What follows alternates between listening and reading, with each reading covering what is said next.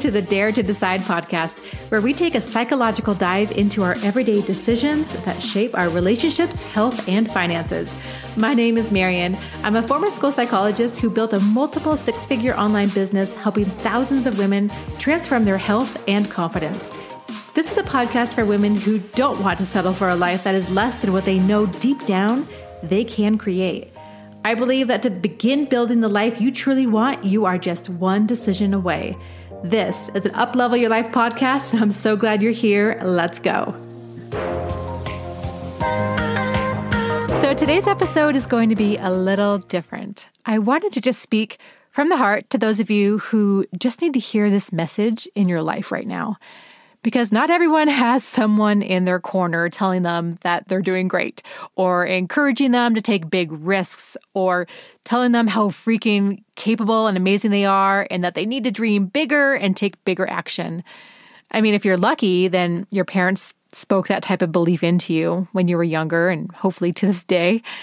And also, if you're lucky, you have a partner or a best friend who is your biggest fan and reminds you all the time how amazingly capable you are cheering you on to push through obstacles and to keep going.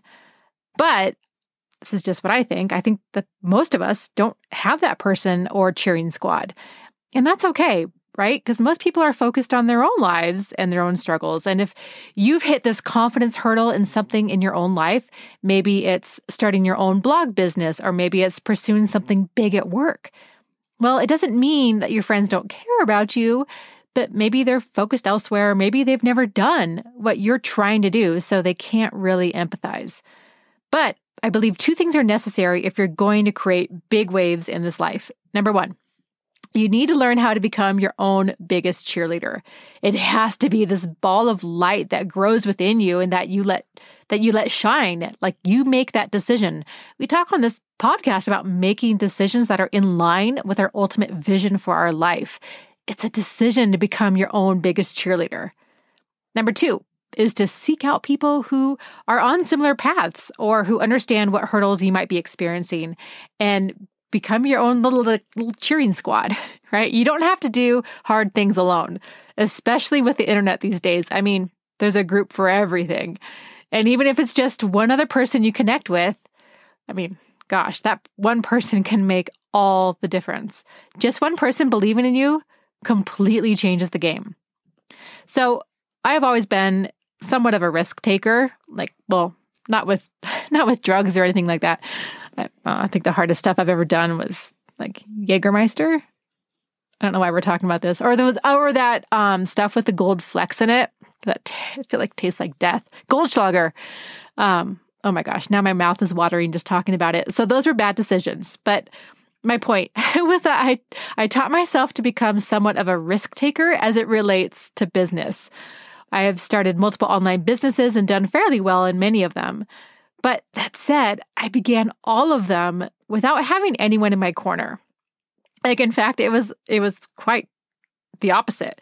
I would have someone in my ear telling me that what I was doing was a waste of time and I, it was never going to work out. But I think that's what makes me so freaking passionate about showing up here and reminding you that you are worthy.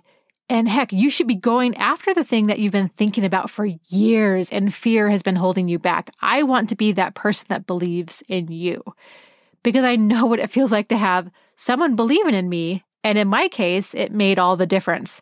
So back in the day, a long, long time ago, I was a I was a sophomore in high school and I had never played tennis before, but I decided I was going to try out for the team, which looking back was a completely wild and crazy idea. I had no business trying out at all. And you guys, all I could find at home was a racquetball racket. Like, I remember finding it in the garage. And if you've ever seen one, it had a it's a super short handle and a smaller head. It looks like it looks like a tennis racket for a 2-year-old, right?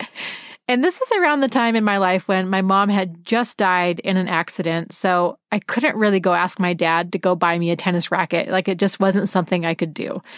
So instead, I, I had no choice. I showed up to tryouts with this tiny racquetball racket. I mean, it's kind of hilarious when I think back on it. I still remember it was white with like red lightning bolts on it. Um, and I didn't know anything about tennis except you hit the ball back over the net, the net with your racket.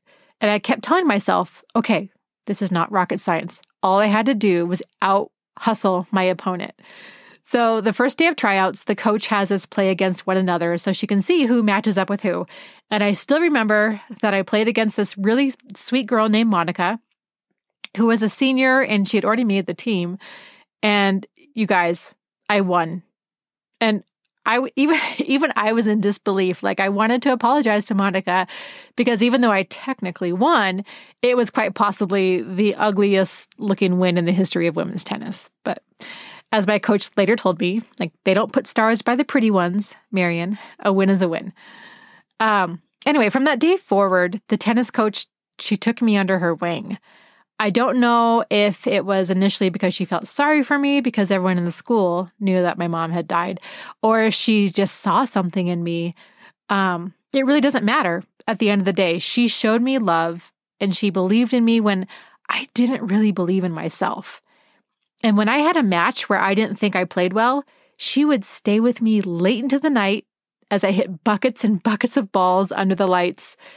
I still remember her just sitting there watching me and clapping and okay, you can hit another one. You can hit another one. And she just was there for me.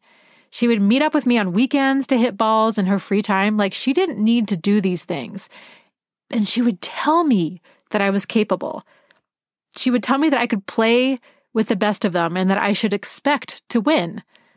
I mean, she was more than just a coach to me. In many ways, I think back to that time and I know she she saved me. She believed in me and it was her belief that made me believe in myself. And at that point in my life, I didn't have that within me to fully believe in myself. I needed her belief first, and then I could follow. And I went on to win state my senior year and play in college. Um, but don't get me wrong, I, I still was not the most impressive or beautiful looking tennis player. But if you've played tennis, you know that it's kind of a mental game just as much as a physical one. And when your opponent looks across the net and sees that you believe in yourself no matter what, oh, golly, that, that's a competitive edge that's incredibly difficult to overcome.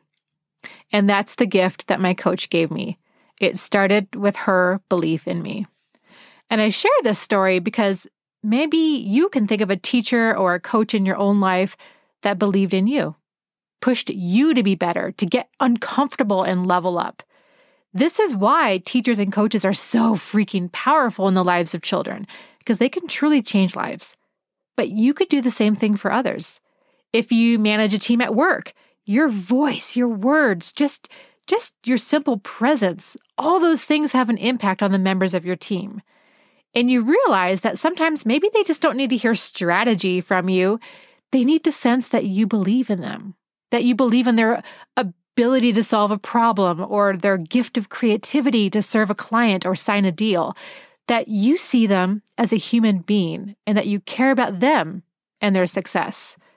If you manage your children at home, right, then your belief in them could very well be the best gift you ever give them. They'll take more risks, they'll get outside their comfort zones, knowing that, like, it's almost like they have a secret weapon, and that weapon is your belief in their abilities. And now, to, like to my main point of today's little pep talk, is you can give yourself this gift. You can look in the mirror and tell yourself, "Let's freaking go! You can do this." Or if if you feel silly talking to yourself in the mirror, just say it in your head. The point is that your words to yourself matter, and if you're breathing belief into yourself every single day, I mean, that's powerful that compounds over time and you're only going to get stronger and stronger. And if you're thinking right now that you just need a little kickstart, just someone to be in your corner and just remind you that, hey, you can do this one step at a time, one day at a time. I'll be here for you every step of the way. Let's freaking go. You got this. Then I'll be, I'll be your girl. It's why I started this podcast and why I'm passionate about showing up how I do. I want you to know that you're capable and worthy of incredible things. I want I want to breathe belief into you until you're at a point where you can do it for yourself. Because if you keep showing up, you're going to get to that point. And when you do, there's no stopping you. So I'll end with that. Thank you so much for listening today. I hope you have a fantastic Thanksgiving week ahead if you're in the US here, and I'll see you next time.